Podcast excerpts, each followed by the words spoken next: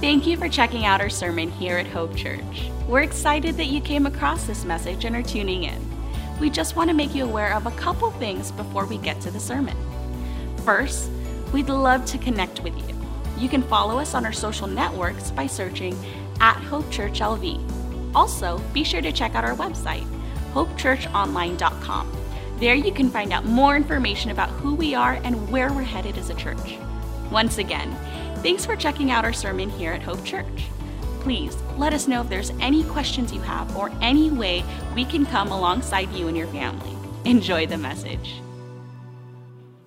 About a month ago, we began a series at Hope that we called Love Life.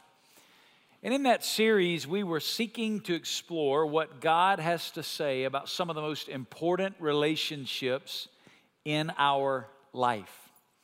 And we began with a premise, and here was the premise that God created us for relationships. Primarily, He created us for a love relationship with Himself.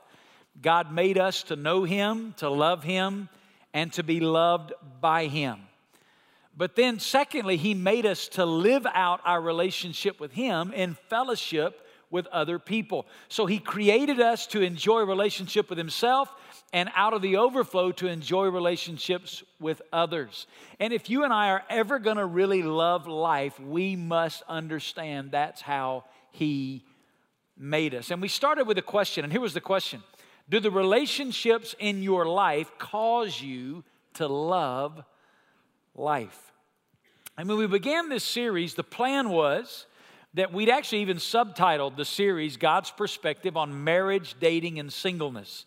The plan was that we were going to simply look at those three areas of relationships and unpack what Scripture has to say about those areas. But in light of the events that have taken place in our city over the last couple of weeks, and in really wanting to hear from the Holy Spirit of God about what He wanted to speak into our lives as a church, this Monday morning, after finishing last Sunday and dealing with that big question of where's God in the midst of tragedy, the, the Spirit of God woke me up Monday morning with, with the idea of expanding our, our, our, the sphere of the relationships that we were going to talk about in this series. And that's what I want us to do today. We're not just going to talk marriage, dating, and singleness. We're going to broaden it just a little bit for this week, and then we'll jump back in next week, back into some of those other areas. But I want to talk today about another very important relationship in all of our lives. As a matter of fact, it's a relationship that no matter how old you are or how young you are, doesn't matter if you're married or single or working or going to school or both. Every single person in the building today has the relationship that we want to address in your life. And here's the Bible word for the relationship we want to talk about today your neighbor. When we began the series together, we opened in Mark chapter 12 with Jesus saying, in response to the question, What's the most important thing in life? Jesus said, Love the Lord your God with all your heart, soul, mind, and strength, and then love your neighbor as yourself. And we use that to kind of bridge into this idea that first and foremost, it's about our relationship with God. And until we get our relationship with Him right, Jesus being the number one pursuit in our lives, no other relationship in our life is going to be right apart from that. And we were using that and applying it to marriage, dating, and singleness. But I want to focus on this idea of our neighbor. And here's a big idea I want to put on the screen. I want you to read it out loud with me because this is what we're going to be unpacking from Scripture today. Let's read it. One, two, three. My love relationship with Jesus should be evident in his love through me to my neighbor. Every one of us who walk with and love Jesus should be able to see the evidence of that relationship in His loving our neighbor through us. And here's why this is such a big deal right now for us. Since October 1st, since the day of the tragedy in our city, Last weekend we addressed what was the big looming question, where's God in the middle of all this? But but other than that question, the question that I've heard more than any other question specifically from followers of Jesus who live in Las Vegas. And I've even heard this question from brothers and sisters in Christ across the country and around the world who've texted or emailed or reached out. Here's the question that a lot of Christians are living with that live here. What can I do? How can I make a difference in the city? How can I serve the people of Las Vegas and help us move forward? And the reality is, there's only, I think, one thing that, that right now should be the primary focus on all of our hearts and, and minds as believers. And, and here's what that is there's a, there's a common expression used in the New Testament to describe the church. And here's that common expression the church is the body of Christ. And I believe that the single greatest thing we can do as believers right now is as His body, we allow Christ in us to wrap His arms around this city and draw us close to Himself as we love our neighbor. I don't know where you are this morning, but I'm telling you what Las Vegas needs and what our God desires to do is in the midst of this tragedy, Jesus desires to wrap his arms around this city and pull it close. But hear me, he's going to do that through his body. And I'm looking at it. And not just us, all of the gospel centered, Bible teaching churches across Las Vegas, we all represent the body of Christ. And collectively, as we live our lives day in and day out, Jesus desires through us to wrap his arms around this city and draw them close to himself. And there's a place in Scripture I want you to turn this morning that we're going to be looking at Luke chapter 10. If you got your Bible, open it there. In Luke chapter 10, Jesus is again addressing this idea of what's most important. A guy asked him that question again in a different way. And Jesus says to him, What does the commandment say? And he quotes that same thing that Jesus quoted in Mark 10 Love the Lord your God with all your heart, soul, mind, and strength. Love your neighbors yourself. Let's read it together. Beginning in verse 27. And he, the man, answered Jesus, You shall love the Lord your God with all your heart, with all your soul, with all your strength, and with all your mind, and your neighbor as yourself. And he, Jesus, said to him, You have answered correctly. Do this and you will, say it out loud, live. You hear it? The word live here is, is, is, an interesting word. There are two words in the Greek language that get translated with the word live in the New Testament. One of them is the Greek word bios. We get our English word biology from it, the study of human life. It simply means to exist, to be alive, to not be dead.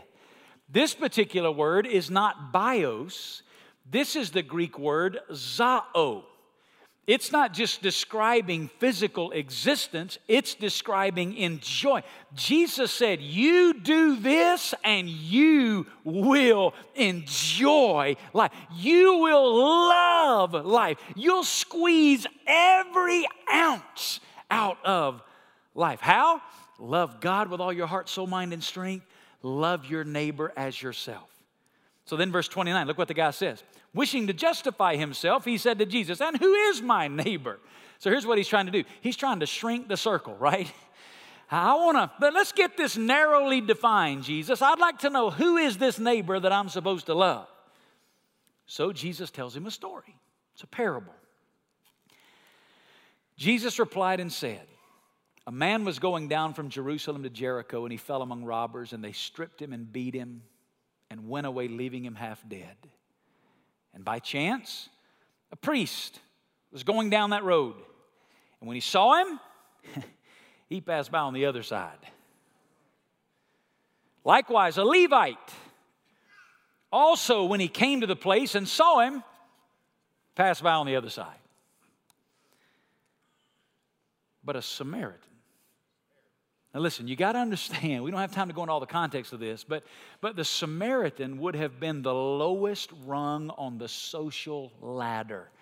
if there was a least likely hero in the story, it would have been the Samaritan. The most despised, the most segregated against. They called them in this day, the Jews would have called the Samaritans dogs. They wouldn't associate with them at all. So here comes the priest, the, the pastor of the Jews, and he goes down there. Here comes the Levite, the, the worship leader, and he goes down the other side. And then here comes the Samaritan, the dog. Look what it says. Who was on a journey, came upon him, and when he saw him, he felt compassion and came to him and bandaged up his wounds, pouring oil and wine on them, and put him on his own beast and brought him to an inn and took care of him. On the next day, he took out two denarii and gave them to the innkeeper and said, Take care of him. Get this. And whatever more you spend, when I return, I'll repay you.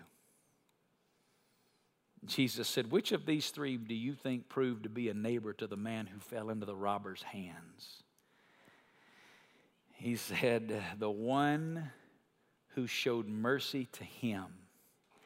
Then Jesus said to him, Go and do the same. You know what our city needs?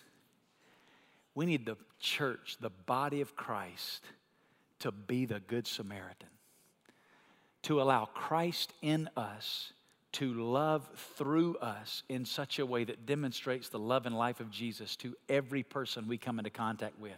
And so, out of these verses, I want to ask and answer two questions. Here's the first one Who's my neighbor? I mean, it's the first thing he asks, right? Who is my neighbor? Who's he talking about that we're supposed to relate to like this? Well, the word neighbor, as it's used in our culture, means something very different than it's, than is used in the New Testament. In our culture, when we say the word neighbor, Typically, we're talking about the people who live right around us. They own or rent homes that are right in our immediate neighborhood. So we all have four or five neighbors, or the people that live in your apartment complex. Maybe you share a hallway or you share a stairwell with them, and those are your neighbors. The problem is the Greek word for neighbor is much bigger than that, it's much broader than that. The word neighbor here in the, in the New Testament is a word that comes from a root word which means near or close by. And it's describing someone who just happens to be close to you at that time. So, so let me give you a definition of the word neighbor. I'm going to put it up here on the screen. Read it out loud with me. One, two, three. Any person near you at any given moment. That's your neighbor. You say, that's a really big circle. Yep. Think about the story. The Samaritan didn't know this guy, he didn't have an appointment to go see him. Matter of fact, he was doing something else. He was on a journey, and this guy was a total stranger. He just happened to be near him in a given moment, and that person became his neighbor. Here's what that means Neighbor includes, obviously, the people that live on your street, but it also includes the people you work with. It includes the people that you go to school with. It includes the people that you are behind in line at the grocery store. Or maybe you're one of those and you're ahead of them in line. But it includes those people. They're near you at a given moment. It's your neighbor. It includes the people that you pass by at the mall. It includes the people at the gym that are on that piece of equipment next to you that you're patiently waiting for them to get off of so you can get on it. It includes them. That's your neighbor. It includes the person that you're considering hiring to do that project at your house. It includes the person that delivered pizza to your house. It even includes your Uber driver. All of these are your neighbor. They're people who are near you at any given moment. Here's what that means race doesn't matter, religion doesn't matter. God help us, political affiliation doesn't matter. Nationality doesn't matter. Economic status doesn't matter. If we are ever going to live out this principle of loving our neighbor, we must begin to see people this way. Our primary filter in looking at other people must be that any person near you at any given moment is an opportunity to love your neighbor. Here's what that means every moment in life is now an opportunity to live on mission with God, demonstrating the love and life of Jesus to people around you. You ever thought that going to the grocery store is a mission trip? It is. A lot of you have already been to breakfast this morning at a restaurant, or you're going to go with family or friends after this service to a restaurant. You're going to have a late lunch or a brunch or whatever you want to call it on Sunday. Did you know that when you walk into that restaurant, you're on mission with God? There's to be somebody in that restaurant who's waiting on your table serving you. And get this the most important thing about that moment is not how they serve you, it's how you serve them in demonstrating the love and life of Jesus to them. Every, who's my neighbor? Every person that happens to be near us in a given moment is an opportunity for us to love our neighbor. So then here's the second question How? How do I love my neighbor? Well, don't miss this. It doesn't start with your relationship to your neighbor. It starts with your relationship to Jesus. You say, why? Here's why. Apart from Jesus, you and I are never going to live out this principle of loving our neighbor. Let me tell you why. It's going to sting a little bit. Left to ourselves, we are selfish. We talked a few weekends ago about the brokenness of this world that we live in, how sin entered into this world and it brought brokenness, the curse of sin. One aspect of the curse of sin is that we all come into this world bent towards doing that which is opposite of what God would have us to do. So we come into this world not focused on Jesus and others, we come into this world wanting to get mine, right? That's why this morning over in our other building, we're not having to teach a lesson on selfishness to the kids. They got that, right? You've never had to teach this word to your children mine. That one just comes hardwired, right? You lay something on the table, they're old enough to grab it. They're going to grab it, and the next word out of their mouth is mine. Whether it's theirs or not, right? We have to teach them how to do what? Why? Why is that? Because we're broken relationally, and one aspect of that is that there is a self centeredness to this degree. There are some moments, even when we're attempting to love our neighbor, the real motive behind that is a self centered, I want them to think more highly of me. So I'm going to serve them, but the real motive is not altruism. The real motive is wanting to edify myself before them so that they think more highly of me. But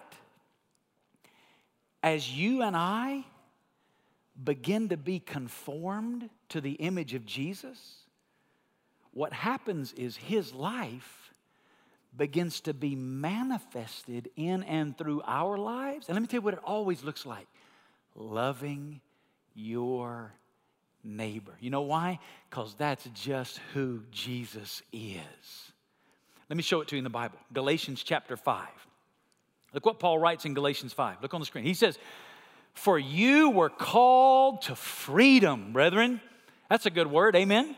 Here's what that means when you came to Christ, you no longer are under the bondage of religion trying to perform so that you can earn a right standing with God. Here's what Jesus did He declared us to be righteous. We've been made right with God in Christ. We no longer have to earn merit and favor before God. But here's what Paul says this is what you were called to freedom. But look what he says only don't turn your freedom into an opportunity for the flesh. Just because you don't have to earn a right standing before God doesn't mean that now you can just put all the focus and attention on you. Look what he said. But through love, serve one another. For the whole law is fulfilled in one word in this statement you shall love your neighbor as yourself. But if you bite and devour one another, take care that you are not consumed by one another. Now get this, but I say, here's the key walk by the what? And look what it says. And you will not carry out the desire of the flesh. Yes, amen. Here's what that means. As I walk by the Spirit, I no longer carry out the desire of the flesh, which is what? Selfishness, self centeredness, getting what's mine. But as I walk by the Spirit, I begin to allow Christ in me to live through me. Now, when I first, this is one of the first verses that I read after becoming a follower of Jesus. And when I read it, part of me rejoiced because I thought, yes, I know the emptiness of the desires of my flesh, and I don't want that anymore. And I thought, glory, now I won't carry it out. Here's the key walk by the Spirit. Here's the problem I didn't have a clue what that meant. Sounds good. Walk by the Spirit, and you will not carry out the desire of the. I wanted this. Didn't have a clue what that meant. And then God showed me another verse that says basically the same thing. Let me show it to you. Romans 13, 14. Look what it says. But put on the Lord Jesus Christ and what? Make no provision for the flesh in regard to such. Same promise. You won't carry out the desire. But instead of walking by the Spirit, here he calls it putting on the Lord Jesus Christ. Here's what he's describing. As you and I Focus on Jesus and pursue intimate fellowship with Him. The Spirit does a work of transformation in us, clothing us in the person of Christ, meaning that we are being conformed to His image, meaning that what comes out of me is not a better me. It's literally Christ in me, living His life through me. What does it look like when we do that? Let me show you. Galatians 5. But the fruit of the Spirit is, said out loud, what? Love, joy, peace, patience, kindness, goodness, faithfulness, gentleness, self control. But the first one, love. Here's what he's saying the evidence that Christ in me is being lived through me. Here's the problem with this verse. A lot of times we see this verse, and here's the way most people read it the fruits of the Spirit. Now, when we read it like that, we think this is a basket. And we get to go up and pick. Well, I, am good at this one, and I'm good at this one, and nah, some of those other ones, I'm gonna leave that in the basket for somebody else. But it doesn't say fruits of the Spirit, it says fruit. It's singular, meaning this. Here's what this is this is a nine dimensional description of the life of Jesus himself. And the degree to which you and I are being conformed to the image of Jesus, guess what's coming out of me? Love. Guess what's coming out of me? Joy. Guess what's coming out of me? Peace, patience, kindness, goodness, faithfulness, gentleness, self control. Why? Because that's just who Jesus is. And the degree to which I'm allowing Christ in me to live through me, here's the first obvious evidence I'm loving my neighbor. And the reality is, this is just who Jesus is. Think about all the stories in the Gospels that you and I now cling to as foundations of our faith that were simply Jesus' random encounters with total strangers. Example, John chapter 1. You know what you find Jesus doing in John 1? He's just hanging out. And a guy walks up to him named Andrew. And Andrew says, Man, I'd really love to get to know you. And so Jesus says, Well, hey, let's go to a house over here and let's hang out. And so he takes Andrew to a house, and the Bible says, you can read it, John chapter 1, they hung out all day.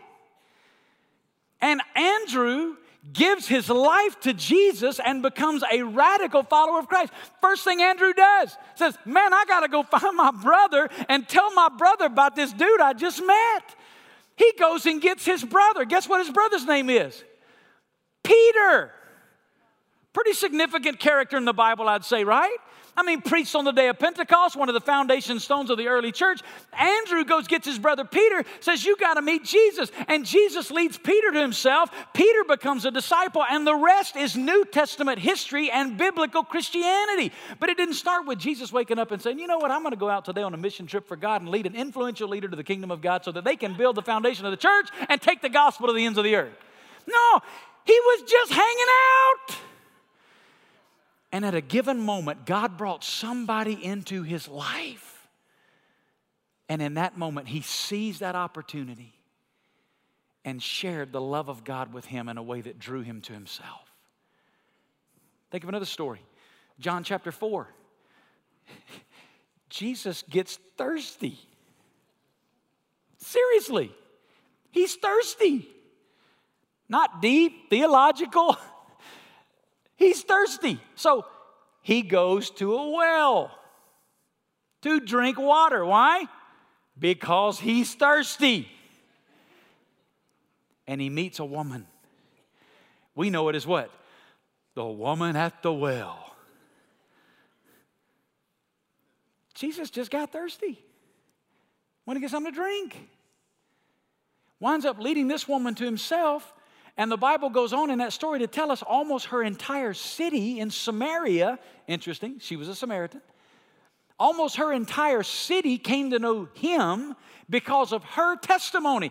Jesus reached a whole city of Samaritans because he got thirsty. Give you one more. You ever heard of Zacchaeus? Right? A lot of us grew up in church. We know that story, right? We know the song. Zacchaeus was a wee little man, a wee little man. How, did Jesus meet Zacchaeus? Let me tell you how. Jesus was traveling. and he sees a guy up in a tree. And he says, Hey, what are you doing in the tree? Right? I mean, that's an honest question. What are you doing in the tree? And Zacchaeus comes down out of the tree, has a conversation with Jesus. Jesus says, Hey, let's go hang out at your house. So they load up, go to Zacchaeus' house, spend the day with Zacchaeus. Zacchaeus becomes a follower of Jesus. Zacchaeus turns his life over to him. His life gets changed radically, becomes a great leader in the movement that's called Christianity. God uses him greatly. But here's what I want you to see these were ordinary moments in the life of Jesus that became radical demonstrations to the love of God to those around him. My mentor, Clyde Cranford, disciple me. Here, here's what he taught me. Look at this quote This is real Christianity a spontaneous overflow of the life of Christ through us. The ministry is not what we do for Christ, the ministry is Christ. And the glory of the ministry is Christ's life manifested in our lives. So if you and I are going to love Jesus, if we're going to love our neighbor, it starts with us loving Jesus and letting us begin to see people around us as Jesus sees them and allow him to use us and to work through us. So, so here's the life application before we move into this next section. The single greatest thing you and I can do to love our neighbor is be long in the presence of Jesus. Because here's the point these moments are going to happen in your life every day. And if you're not long with Jesus, you will walk right past them. You'll never notice that woman at the well. You'll never notice that guy in the tree. You'll just go to the other side of the street and just pass right by. I don't know about you, but I didn't get this email. I didn't get an email on September the 29th on Friday from God saying, hey, you better be much with Jesus this weekend because by the time you wake up on Monday morning, all hell is going to have broken loose in your city. And you need to be sure you're full of Jesus. You get that email? I didn't get that email. So here's what that means we better be long with Him today. Because listen, we don't know. We don't know what's going to happen before the end of the day. We don't know what's going to happen tomorrow. We don't know when those moments are going to pass by in our life. And if we are not long with Jesus, we will miss them. So here's what I believe the story of the Good Samaritan is I believe the story of the Good Samaritan is Jesus encapsulating his relating to people in a parable. I think the Samaritan in this story is Jesus. And I think Jesus is drawing from his relationships with all these different people and pulling it into one story. And he gives us three ways that we should love our neighbor. And I want to mention them quickly. Number one, if we're going to love our neighbor, we got to be aware. We got to be aware. Did you hear what the Bible said? The priest saw him, the Levite saw him, but the Samaritan, when he saw him, he felt compassion. The word compassion here, to feel compassion, it's a word that means to be deeply moved within. The Samaritan saw the same thing the priest saw, the same thing the Levite saw. But when he saw it, something moved on his heart to see it differently than they'd seen it. This word, feel compassion, is used over and over again in the New Testament to describe Jesus' heart towards people. For example, Matthew chapter 9, Jesus sees a crowd, talks about him as a sheep without a shepherd, and he says, it says, seeing the people, he felt compassion. In Matthew chapter 14, Jesus saw a large crowd of people that he'd been teaching all day, and the Bible says when he saw the large crowd, he felt compassion for them. In Matthew chapter 20, there were two blind men, and Jesus was walking away from a ministry situation, and these two blind men just kept crying out. And the Bible said when Jesus saw these blind men, he felt compassion. Mark chapter 1, there was a leper crying out to Jesus from the street. The Bible says in Mark chapter 1 that Jesus stretched out his hand after being moved with compassion. When we are long in the presence of Jesus, here's what's going to happen we're going to start seeing people like he sees them. And the only filter we're going to see is their need for the love of God to move in their lives in radical ways, and we'll be aware of that need. Here's a question I want you to think about. Don't answer out loud. But are you aware of the people around you on a daily basis who need to experience the life and love of Jesus? And God, in His infinite sovereignty, brought them across your path because He wants to love them through you. Are you even aware?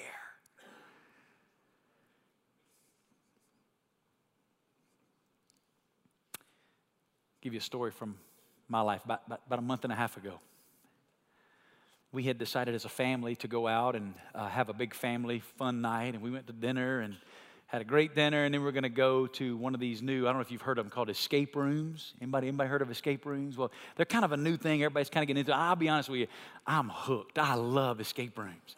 If you don't know what an escape room is, we went to one called Escapeology. If you don't know what escape room is, it's a game where they've designed it. They, they lock you in a team, a group of people, about five or six people, they lock you in a room and you've got one hour to figure out all the clues to get you out of the room. It's like being a detective. Now, I know for all you that are really detectives, you're like, no, it's not, but don't ruin it for us. We think it is. It's awesome. So, so I love these escape rooms. So, so we load up the whole family. We go down to an escape room and we get down there. And, and, and the one we had rented to do was we had more people in our group that could that can go in the room. And so my wife, Christy, and I decided we would sit outside because we'd done them before, nobody else had, and we would hold our new granddaughter, Karis, while the rest of the family went in did the escape room.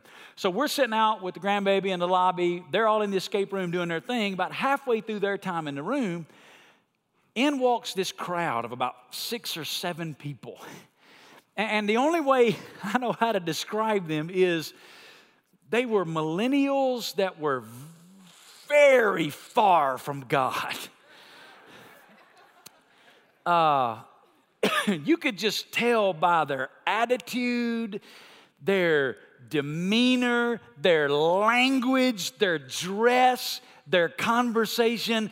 This, this crowd was way far from God. And, and they're sitting there waiting on their room to open and they're, they're talking among themselves. And I mean, it's just like I'm wanting to put my hands over the ears of my month and a half old granddaughter and just go, don't let her hear this.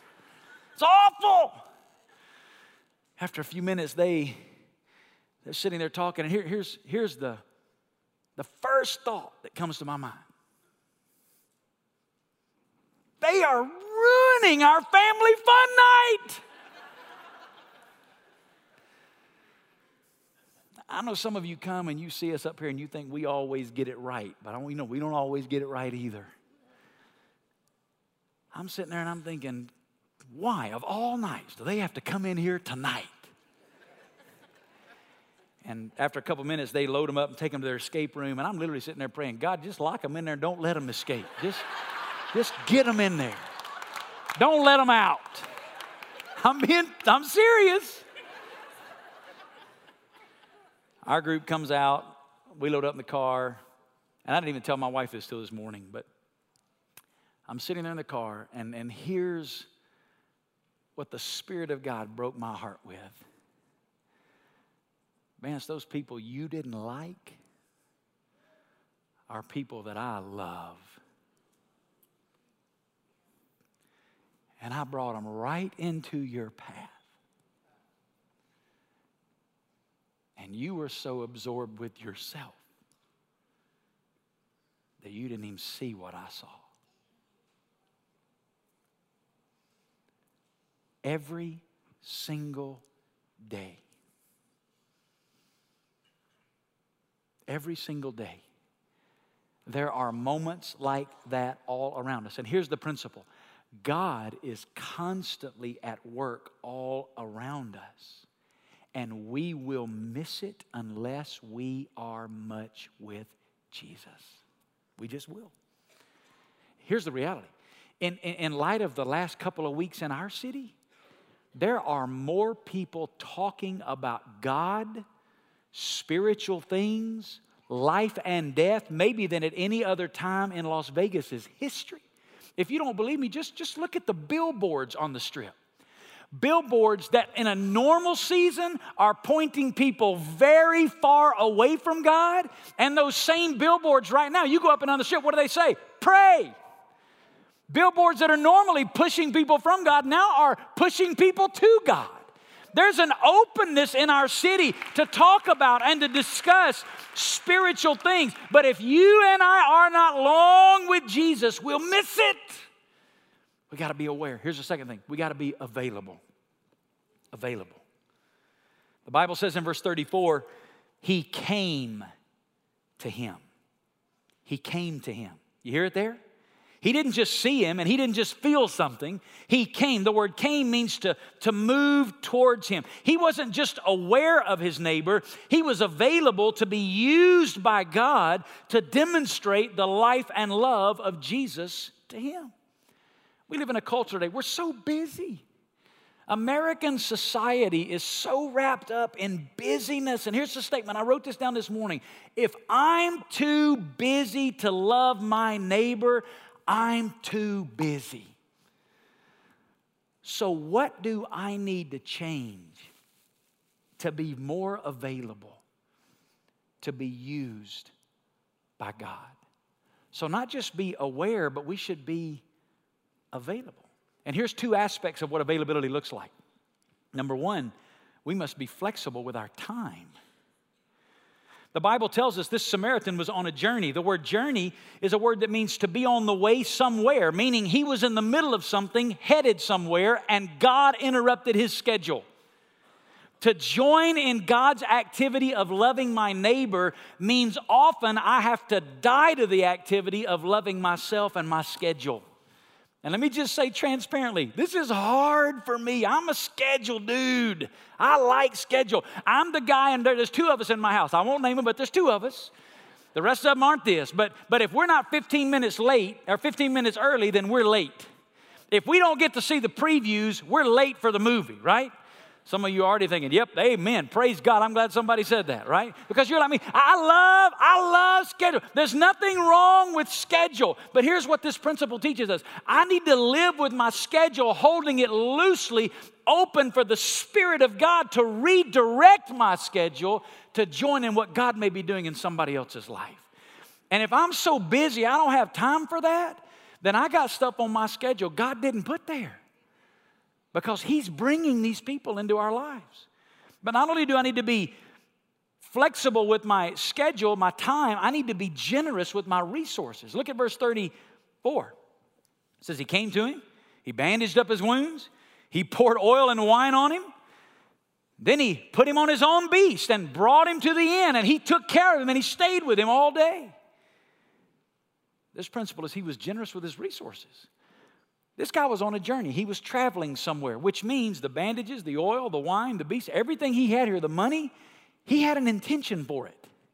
He didn't just bring a bunch of extra stuff with him. He was on a trip.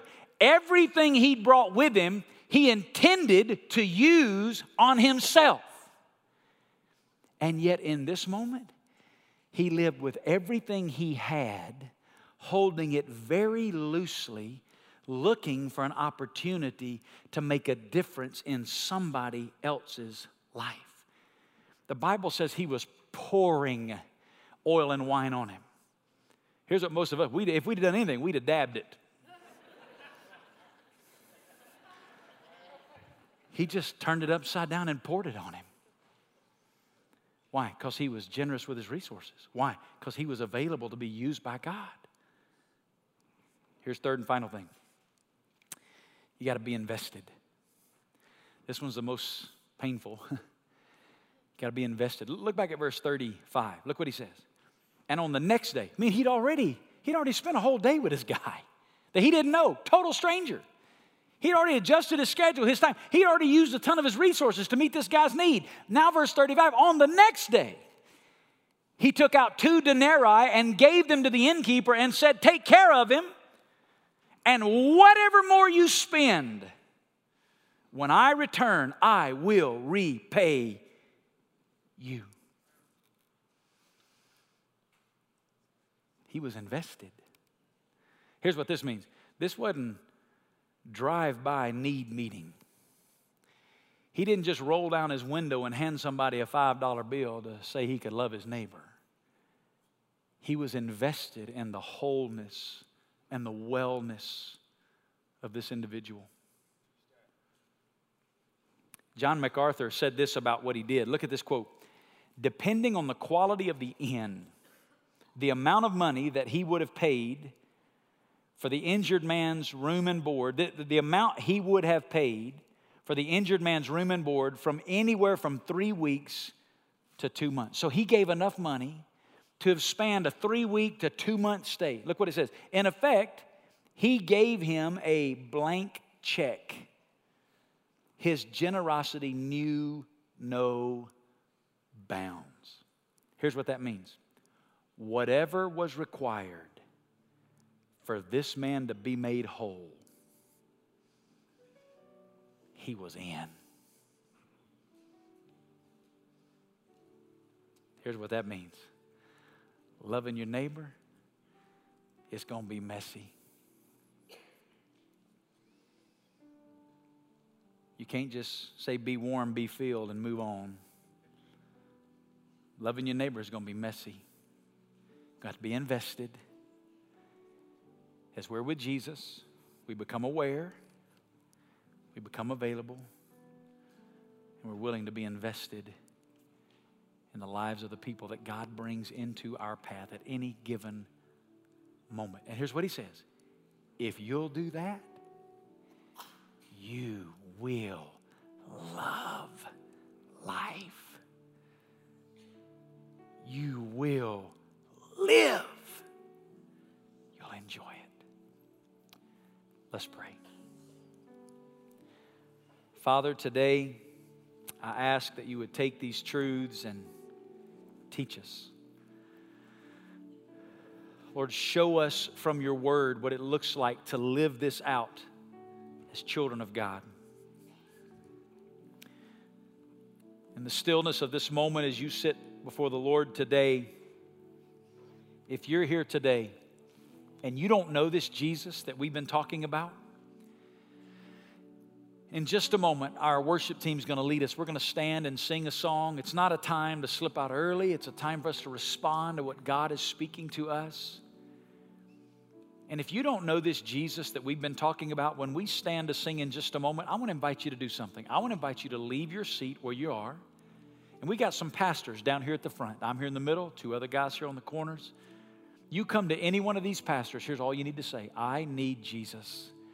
And we'll have somebody sit down with you and open a Bible and show you how you can begin a relationship with God through Jesus. You can leave here today being forgiven of your sins, embracing the gospel that Jesus died for you, rose again for you, and you can be made right with God. You just come. That's all you got to do. Just come.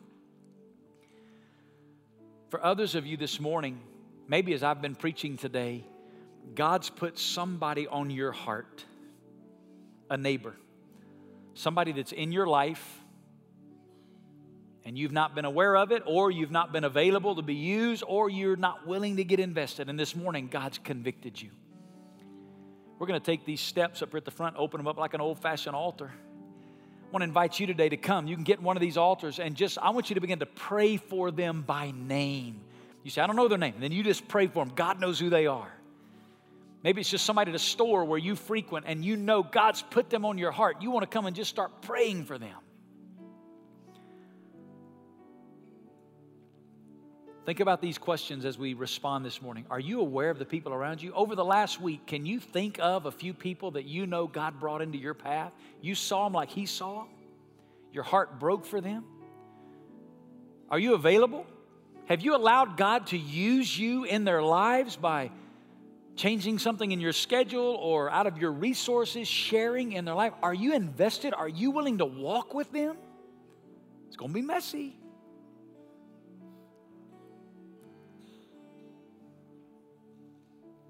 And finally, if you're here today and you want one of our pastors to pray with you about something in your job, your health, your family, a relationship, a crisis, we'd be honored to pray. That's why while we're singing this song of worship, let it be a time to respond. Let it be a time to pray and seek God. If you want to be prayed with, our pastors are here. You come. Father, use this time for your glory. Have your way. It's in the name of Jesus we pray.